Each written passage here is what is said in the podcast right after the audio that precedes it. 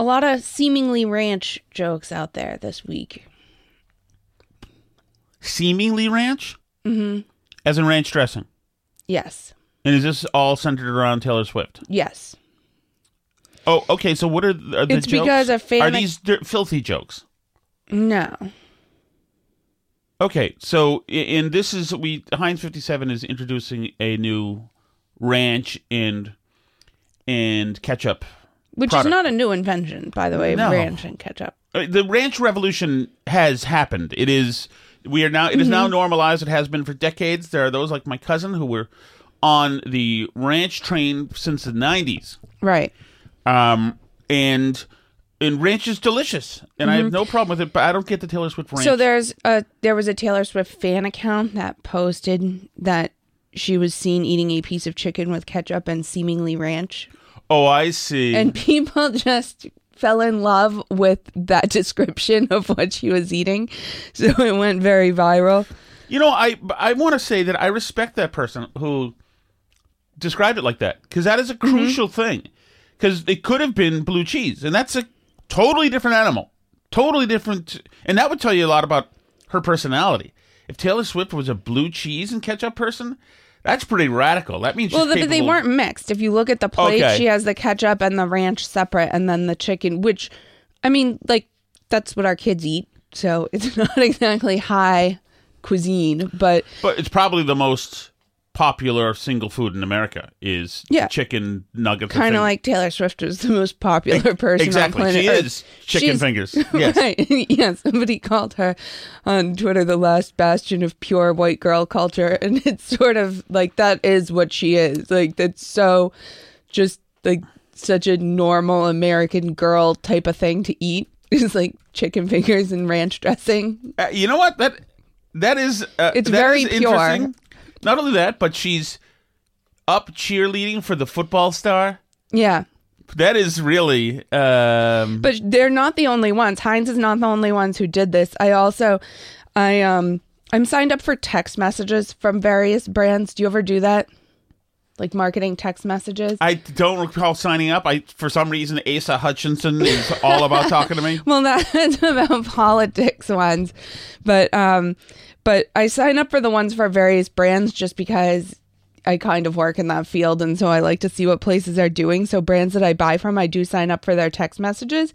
But um, Primal Kitchen, which That's a Taylor Swift uh, video from at the when she was Chiefs game. eating seemingly ranch. Well, well, this one, and we'll talk about this right after we get talk about what you're about to talk about. This is her cleaning up her table.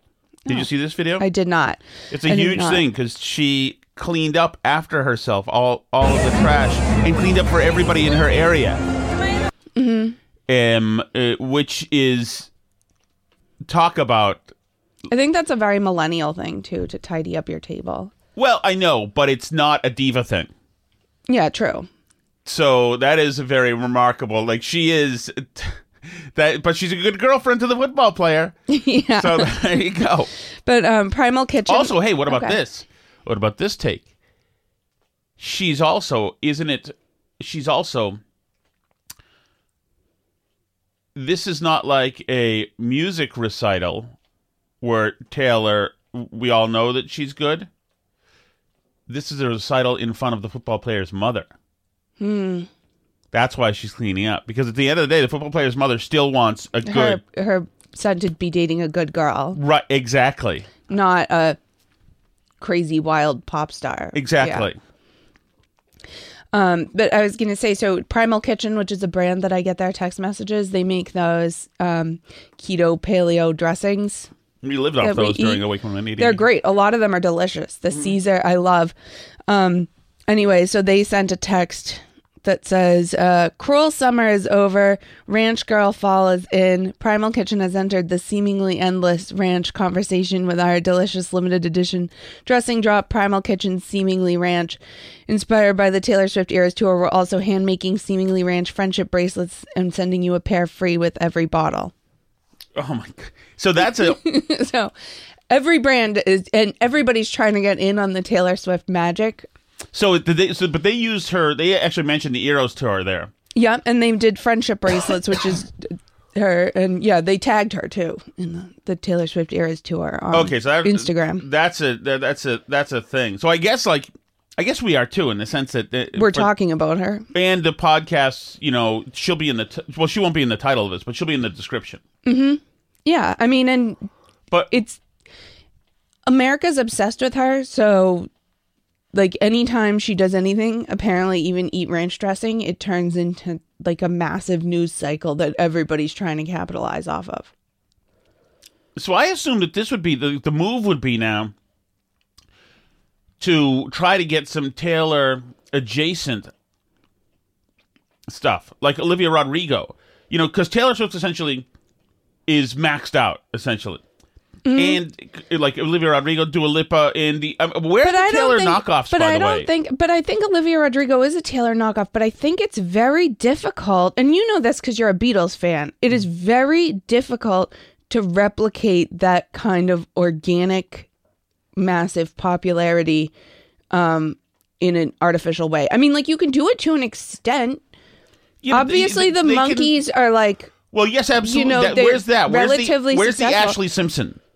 But there's, but yeah, but the, there is like But there is the, Olivia Rodrigo, No, but right? Olivia Rodrigo's more like uh, sexy crying.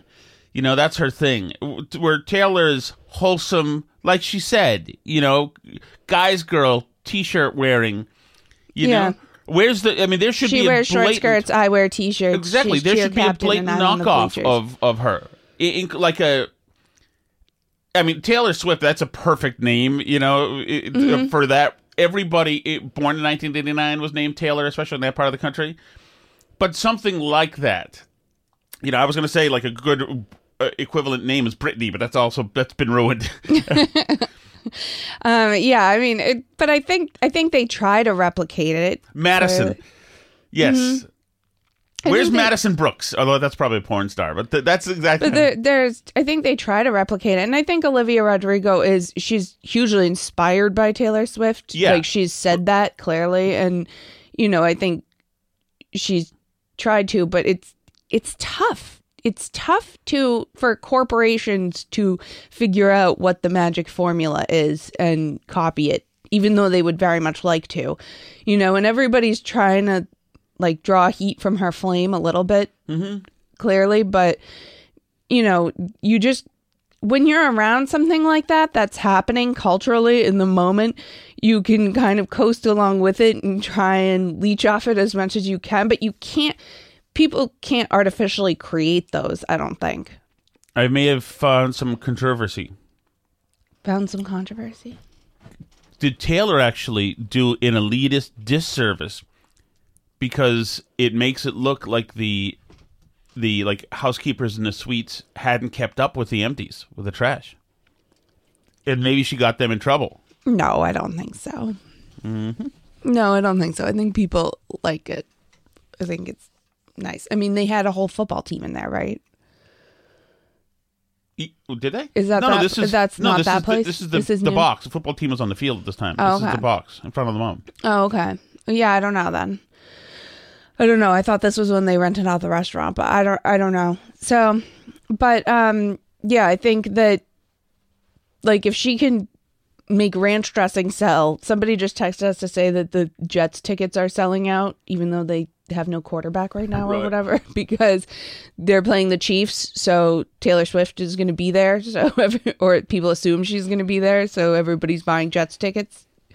But yeah. Oh, that's hilarious. oh my goodness, Matt. Oh, can you imagine that's what happens to the NFL? The stands just, get just wherever the with Chiefs go with eh, eh, twenty-four-year-old chicks eh, who would, like pay no attention to the game. they're just looking for Taylor to do something, and Yes. they're all wearing Travis Kelce jerseys. yes. Oh my goodness, that would be hilarious. But yeah, no, because his jersey sales are up a bazillion percent. I'm assuming ranch dressing is now going to have a cultural moment, or seemingly ranch dressing that we're all going to talk about now. And you know, it, you can't artificially create that kind of cultural cachet that she apparently has right now. But anyway, so that's um that's the ranch dressing story. Um, but there's also another sauce that um that's starting to be a thing, which apparently has been a thing. I it's a DC thing, but apparently it's also tied to Chicago, so maybe you know about it. Have you ever heard of mumbo sauce? Never mumbo sauce. Mm-hmm. Negative. So the this is apparently a DC thing. There's an a documentary coming out about it. Um, and it's been a sticky red staple of DC's carryout scene. Uh, it's the city capital's condiment. Locally, the spelling of mumbo sauce is a source of debate and tends to vary. Some spell it mambo, like the McDonald's sauce, and other times mumbo. They mean the same thing. Um, and regarding the Chicago connection, while many know the sauce to be a mainstay of DC, a Chicago based company actually owns the brand name Mumbo Sauce. Select Brands has owned the trademark registration since 1958, stocking the sauce at Chicago eateries and selling it in a bottled form. Although the Windy City sauce formula is different and used more like a marinade than a condiment. Huh. Capital City Mumbo Sauce filed a petition with the Patent and Trademark Office to win ownership but lost. I see. I've never. I don't recognize this at all. So, but anyway, there's going to be a documentary coming out about it. Apparently, it's linked to African American culture in DC, kind of, and culinary stuff. But um, McDonald's is coming out with one, a mumbo sauce. So they're doing it as one of their sauces, and they're doing some kind of um, sweet and spicy jam sauce also. So these are both going to be limited edition sauces coming out in October.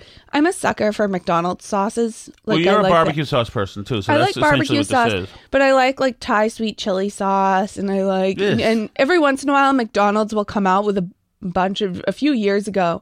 Well, really, probably like 15 years ago, they did a whole thing where they had a whole bunch of different sauces, like new sauces to pick from. And I really love that. I like different sauces because I consider really the food, especially French fries, to be mostly um just a method of A eating sauce. So, you know, if you come out with new sauces, to me that's like you know, new varieties of food to try with my french fries. I agree with you there. Um, So, but apparently um this is coming out and Mayor Muriel Bowser doesn't like mumbo sauce, so she's apparently caught some flack for saying that she thinks it annoys her and alienated for some voters. But yeah, don't mess with people's sauces. People take that stuff seriously. Yeah, I, I, I'm happy that. Although you know, it's funny. The McDonald's ranch is tastes a little off to me. How I mean, so? it, it just tastes a little plasticky. It tastes. It doesn't taste right. I'm r- suspicious of any sauces that are like egg mayo-y based Mm. that come in non-refrigeratable little individual packets. They Well, creep I- me out. And you've been known to save a mayo packet for like Mm-hmm. years. That frightens me. Like I don't I do not like yeah, that. I don't ask questions about that, but I know something bad is happening. But, but, but, but like, well, for- those things are specially sealed. Like same with the creamer cups Mm-hmm. in restaurants and stuff. All those things are specially sealed to supposedly not allow like any air or germs in. well, yeah, over, and I have be been shelf stable over whatever I've been period smitten of time. by sauces. My my sauce smiting came, um, not not processed cheese sauce, which we'll talk about, but um, with um, both Wing It in Brighton and Wings Over Brookline in Mm-hmm. Brighton, which we we may have ordered when we first started dating, um, and with the Ken's uh, buttermilk ranch to Hmm. to dip um, chicken in it was the best thing in the world. See, I'm a traditionalist on that, which is that with, and I don't really even like wings, so I guess I can't call myself a traditionalist. I like boneless wings, aka ch- coated chicken nuggets, but um, I don't like them with ranch as much as I like them with blue cheese. When I when I Totally go to different Buffalo animal. Wild Wings, I like my blue cheese. It's a, well, blue blue cheese is harsh. Ranch is is a sweet. But it goes really well with the spiciness. and the I thing. understand it's fine, and I've I've done my time with blue cheese, and I respect it. But it is a harsh departure. And blue cheese, I think, was is I think it's been supplanted by ranch because blue cheese was the original with the original buffalo wings, which is what they had on there. You know, some to kill to cut the burn. Mm-hmm. Right. But um, yeah, I'm a I'm a, a ranch guy. Okay, and you wanted to talk about processed cheese as well. Taco Bell celebrates the 10th return of nacho fries with large size and vegan nacho sauce. Vegan nacho sauce. Um, this is in Food Beast, Dallas. Mm-hmm. The taco. This the author of this is Reach Guinto. The first name is Reach. He looks like a guy who should be writing about food. Taco Bell has just announced the 10th comeback of its fan favorite nacho fries and is celebrating it with uh, nacho vegan nacho sauce and it's it's gorgeous um, um, processed cheese. I love processed cheese. I think it's delicious, you- except for some. Like Cheez Whiz is rubbish. Get away from Cheez Whiz. But processed cheese a lot of times can be just absolutely gorgeous. This at Taco Bell, I look forward to this. It's gorgeous. Obviously, dipping French fries in. Just give me. I mean, that I've always considered it liquid gold. Um, and Fuddruckers. I mean, that's a winner. You you can have unlimited. It's self serve nacho cheese at Fuddruckers. Get a little burger and just really fill up the pl- the bowl with cheese and have to, and just eat it as a soup. Greatest thing in the world, broccoli and cheese soup. Even at uh, like uh, Stop and Shop or But broccoli Shaw's. and cheese soup can be made with real cheese. Well, sure. Yes, I'm sorry about that. So I, I should be. I should say um, processed or liquid cheese. I think is the greatest stuff in the world. I think uh, there's always a place for nachos at my favorite nachos in the world. Well, one was at Anaheim Stadium where the Angels played. They may have destroyed that stadium. I don't. I don't even know if it's there. That I had in 1992 when I lived there briefly, and then in the late 80s um, at the Riverwalk in San Antonio, nachos were fantastic. And then the uh, San Diego Zoo nacho stand was fantastic. it's from the early 90s. Yeah, yeah. No, these were oh so gorgeous. Makes me feel like we should get out a map with thumbtacks. Yeah, and Mark- all processed Mark cheese. Tom's historic best nacho cheese experiences Ugh. across America. Oh, and that was a time when this wasn't ubiquitous. Nachos were not a thing up here, you know, until they mm-hmm. were. And even that aisle in the in the supermarket was a tiny aisle. My mother was a weird outlier because she was a stewardess, so she flew all around the world. When she was coming home with chips and salsa, well, it was weird. Like uh, the salsa containers were very small because Americans just didn't eat a whole lot of salsa at that. Certainly up here in the Northeast at that time. But yeah, uh, processed cheese, I'll always love it. And that which is right. Steve talks about the um, um, um, Orange Julius. In the, for me, it was at the Meadow Glen Mall in Medford. Orange Julius with the nacho, Un- unbelievable that they had nachos. That you were allowed to have them. Oh, so gorgeous. So gorgeous. Um, I want to revisit something we talked about episodes and episodes ago, which is um, we had talked about how Olive Garden is bringing back the endless pasta dish. Uh, yes, I know about this. Once again, you and I have never had a su- successful Olive Garden trip together. Mm-hmm. I only went to Olive Garden once. That was in 1995. I went with my friend Keith and his friend Eileen. The closest one was like up in southern New Hampshire. And I don't know why I went, but all I did is drink Rolling Rock beer and had no, didn't eat whatsoever. So my Olive Garden experiences have been minimal. Yeah, me too. But I do kind of want to try the. Well, maybe you shouldn't uh, try the uh, unlimited pasta deal, because it's thirteen ninety nine. It's unlimited pasta, and it comes with unlimited salad and breadsticks. And some people were saying that they were paying like on average about three fifty per plate of pasta, which is like for a restaurant pasta. That's a good deal. I mean, obviously you can make pasta cheaper at home, but for the restaurant experience.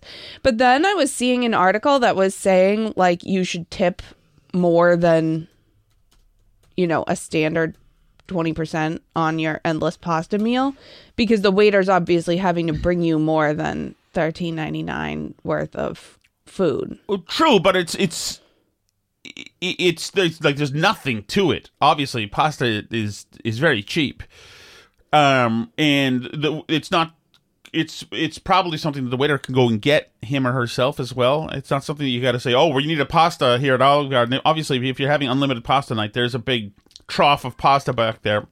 Well, yeah, but I mean, you're making the waiter go back and forth for more food when like ordinarily you wouldn't be and you're paying a lower price, which means like you know, you're making them go back and forth instead of ordering a $20 entree where they have to get it one time, you're ordering a $13 entree where they have to come back to you your table four times, you know? And so what, you're going to just tip them like 2 bucks on that? It seems kind of unreasonable. No. Um. Yeah, I guess so. I guess if you if you say if you're taking the waiter's time, server's time, then you should keep that in mind. Keep Yeah. that in mind. If they're marching back and forth, And I think anytime you're getting some kind of special deal or discount, you should keep it in mind when you're tipping too. Because I see that debate a lot on, you know, various uh, like restaurant eating Facebook groups and stuff. Like if you have a gift certificate or if you have a Groupon deal where it's 50% off your meal, like you should tip based on the original price. Like if you have a special 50% off one-time coupon for the restaurant, you should and you get a $100 meal for $50, you should tip the waiter as though you got a $100 meal. No. yes, yes, uh, that's a that's a fundamental truth. Obviously, you do that. Obviously, Yeah, but I that. think a lot of people don't for some reason. Uh, there are so much bad. Do you remember during the pandemic when the restaurant owner we knew told asked people not to use their gift certificates Yeah. because they really needed business? Yeah, they needed real money. Can you imagine? Can you imagine? The pandemic brought brought out the worst in a lot of people. I think it's fair to say. Um, yeah. Uh, can I? Uh, we have an audio message. okay, we can play the audio message. Hey guys, I agree with you. I think that eating in a grocery store again goes along that sense of entitlement that a lot of people feel like they have. And when you look at our population, and unfortunately there are plenty of homeless people out there, you see a lot of them outside of supermarkets, uh, in the intersections at stoplights, looking for money so that they could buy food. And you never really see a lot of homeless people walking into grocery stores, picking things up and eating them because they're afraid that they're going to be arrested for shoplifting. Mm. And I mean, as a last resort, I'm sure a lot of people do. And I know in a lot of those sanctuary cities that they just walk in and steal what they want. Mm-hmm. But I feel like if you have money and you're able to buy food, it's just an over entitlement where you feel like you can eat while you're in the grocery store. It's just uncalled for. Thanks. Bye. Yeah, and we have talked about that. Uh, I also want to, just as a matter of, and I think on the on the merit, Steve's right there. That yeah, just like don't be so self indulgent and gluttonous that I need to, you know, p- lower grapes into my my mouth my mouth this moment. It, but also. And another part of this, it's also just gross. I, I don't want to see or hear anybody chewing. I don't want to hear anybody slurping soup at Trader Joe's. Trader Joe's needs to stop giving away soup samples immediately. I don't want to hear any more rich women um, uh, who are uh, with Range Rovers or Volvos parked outside slurping soup. It's so disgusting. I actually am against like the sample industry in general. oh, I like the food court um, Oriental chicken stuff, Asian chicken stuff. I can Oh do that all day. no, like when people are standing out there with a tray of already made samples. That's fine. What I'm saying is people who like at ice cream places Oh, yeah, where they'll give you the tiny scoop and they're like, "Can I try that one? Can I try that one?" Yes, you Can should I be in top- one?" in- that should be illegal. That's terrible. It seems unsanitary to me. First of all, even though I know that they're using the individual spoon, little tiny spoons, and they're not like reusing them. But why do you get to have like one-off spoonfuls out of the main thing? Eh, yep, but also, like, what are you three? it's gonna it, the cherry blossom ice cream is gonna taste cold, sugary, and the essence of cherry. You know what it is. It's Yeah. gonna throw you way off. Whoa, the banana tastes like tarantula. I can't believe. No, you know you what it's know what be. coffee ice cream is. Right. You're an adult. Like, just get it. Roll the dice, okay? And just that is you're right. That is terrible. That is an entitlement thing. That is a pain in the you, rear end for the people trying to sell ice cream. Scooping ice cream sucks anyway. I went through advanced rigorous training at Haagen Dazs before I blew them off, and the woman yelled at me and it ordered me to show up for work, even though I got another job and ordered me to give back my several shirts for different shifts. I had several shirts, shirts. Oh, she was really mad at me. Um, but, but scooping ice cream is difficult. It's like don't no more samples of anything. It's terrible. That said, when a restaurant brings you something for you to try without being asked, yeah. that is the most charming, seductive move ever. Mm-hmm. Ever. And there used to be a restaurant, the Chinese restaurant, I forgot what it was called, at the Hojo's up next to Fenway Fenway Park. Mm-hmm. My brother and his his crew was very. They were friends with the guy who ran it. great place, and and he would bring experimental dishes like jalapeno rice out and things like that. Oh, it's gorgeous, lovely. That is a that is a high compliment in the world of cuisine. Mm-hmm. A high compliment in the world of cuisine. Uh, another thing I want to bring up, Alice, is that in the world of cuisine, looking at the Smithsonian article about foods American once loved to eat mm-hmm. turtles, beaver, beavers, eel soup Yeah. you don't want to start eating this country till the 20th century. This is bad news. Even I mean, like I, I think that's true for like most of what most of the human race ate for most of history. No? Um yes. Is like people have eaten whatever they could to survive for most of human history. And like some places on earth still eat like that. And America did, as you point out, up until not that long ago.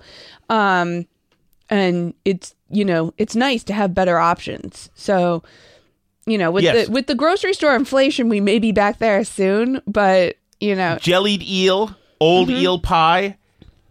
It's Have you ever seen an eel in action in the water? Like a freshwater eel? I mean, not in nature, but like at- You don't want to be In any body of water, any body of water in this country that contains an eel needs to be nuked. So if society collapses, you're not going to be bringing home eel for me to make into pies for I will family. be dead. No, no, nothing. You're not because I'm prepared for that eventuality, even though Listen I don't want to roast eat. beaver tail. That's pretty low too. They said in the article. I've never tried it, but they said in the article that it's like eating pork rinds, that it's all fatty and delicious. Yeah, no, thank you. That's like the Pope's nose on a turkey. It's no, no, no, thank you. No, thank you. Well, you know, desperate times. But but I think we don't acknowledge like how poor people used to be not that long ago. That Well, but also there was no refrigeration right. and no stores. right but that's but that re- is reflected in your general prosperity and your food options yes. like even the humble bodega is represents massive prosperity that we enjoy nowadays in the United States. It's really incredible. And it's an incredible feat of modern logistics and everything that all this stuff makes it to store shelves all across America. And you know, in in the way that it Oh, yeah. does with all the packaging and every it's magic, really is what it is. It's there's no Yes, it is. word for this it. is the time to be alive. By the way, one thing I do want from uh, 200 years ago is Perry. Mm, we so we have our Babycham Perry sign. Yes, but the Perry is not available in any packy. I can't find it anywhere. Or Babycham. I don't even know if that exists anymore. Mm-hmm. Before beer took off, the preferred alcoholic beverages of choice were apple or pear cider, the latter of which was known as Perry. Mm-hmm. I guess pear, pear, Perry. Makes sense. Uh, this interest partly stemmed from the fact that settlers didn't have as much expertise when it came to beer brewing, in, brewing and cider proved easier to make. Cider ingredients, namely the fruits required, were also, also conveniently on hand, given the orchards the settlers had planted upon Thanks, arrival. Johnny Appleseed. Yep, although the pears did prove more challenging to grow than apples. Made in late fall because of the cooler climate was conducive for storage and fermentation, Perry was a sweet, crisp beverage. It met its demise in the early 19th century when German immigrants, here you go, introduced lagers, which became a more popular alternative. Interestingly, although hard apple-based ciders have made more of a comeback in recent years, pear cider has fallen somewhat into oblivion. That's right, no more Perry. Hmm, wow. You also sent an article about how mutton has fallen out of favor as well. Yes, and I don't even know what mutton is. It's sheep. It's sheep. Yeah.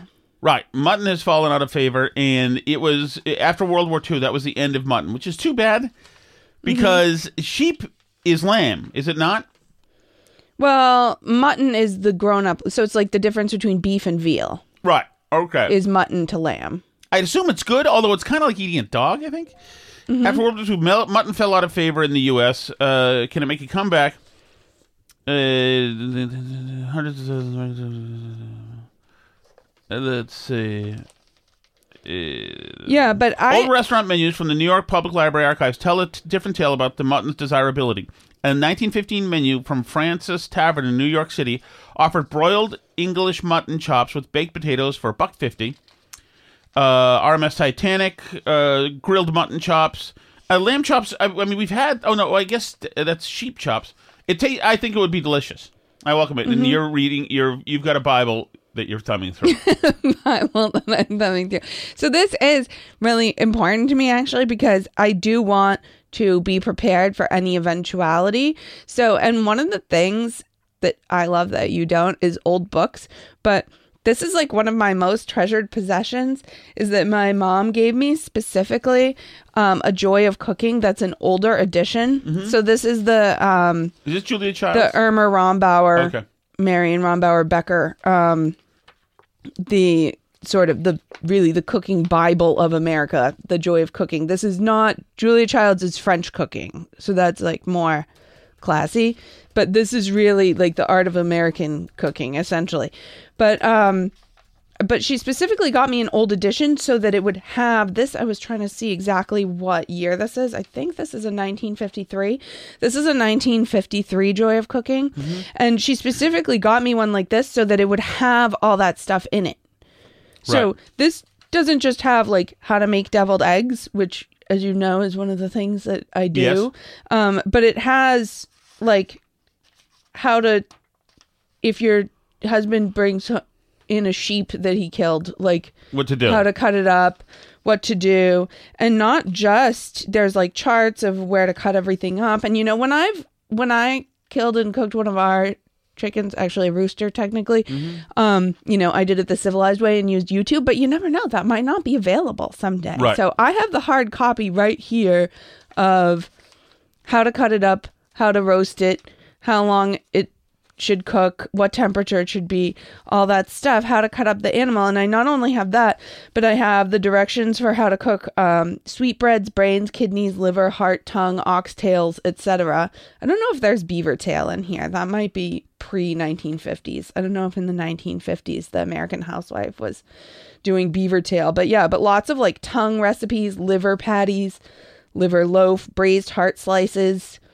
Creole kidney stew. I mean, lots of great recipes in here. They are ready, and there's this whole like heading on this section too, which, like, I feel like with the prices in the grocery store, we may be heading back to this. Um, Today's skeleton shamelessly revealed is apt to be the housekeeper's slenderized pocketbook, faced with the responsibility of producing meals that are nutritionally sound, acceptable to the family, and not noticeably economical. Economical. She may as well feel as broke as the Ten Commandments. Her marketing jaunts find her just eyeballing around as far as luxuries are concerned, and the question foremost in her mind is how to vary her menus without increasing their cost. She knows no substitute for a juicy steak or a glistening roast, for there is none. She has little chance of emulating the French, who pity us for our limited range of gastronomic enjoyment by using less expensive variety meats like brains, this is like well written. Kidneys, heart, tripe, tongue, etc. For this has tripe recipes in here too. Ooh. For serving these meats frequently, it means the re-education of family taste. A suggestion on my part is that they be tried. Uh, usually meats with a vociferous and virtuous, why my husband wouldn't eat that stuff. Since that stuff is relished by countless thousands who have thrived on it, it seems reasonable to give it a trial. Charles Dickens said, Her hair was false, but it deceived no one. So don't try to coat the pill. Serve these delicacies and let the chips fall where they may. So. How cool! My goodness. Before Irma we go, Rombauer, hang on, but I'm not done because there's also in here a section, a whole section on game meat too, a poultry and game meat. There's guinea fowl in here. Oh How my goodness. Guinea fowl, which are considered game meat. There's also like how to dress and cook squirrels, rabbits, hares, nice. Fricassee. Fricassees. What's a fricassee? fricassee, I think, is like a fried up type, of like stew or fricassee of rabbit or hare, sautéed okay. rabbit. Um, yeah, there's all kinds of directions in here. Venison. So, I mean, I think that's like great to have pigeons. yes. If you ever need me to cook a pigeon, I will have access to the resources. you got a lot of seagulls around here too. at my fingertips. I assume those are like pigeons. I don't I know. assume people are eating those seagulls.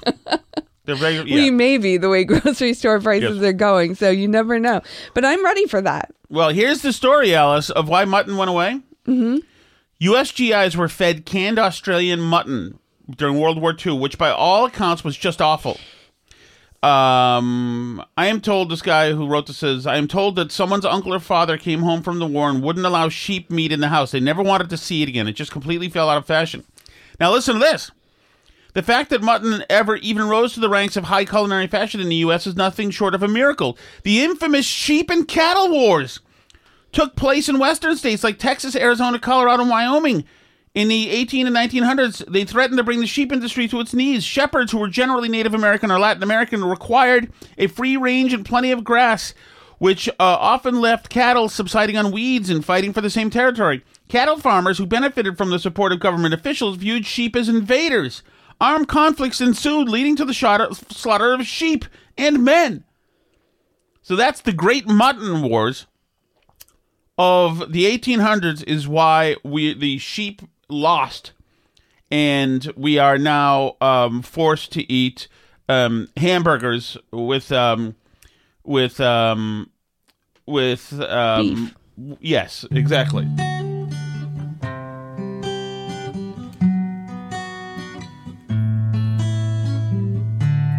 I hate nostalgia cause I can't climb up that hill without thinking your name. I hate nostalgia, still think about you. It's been so long, I'm so lame.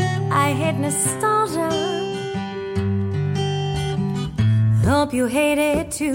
Hope you wonder what am I doing and who I'm pursuing. I hope you think I lead a really exotic life the way I think about you.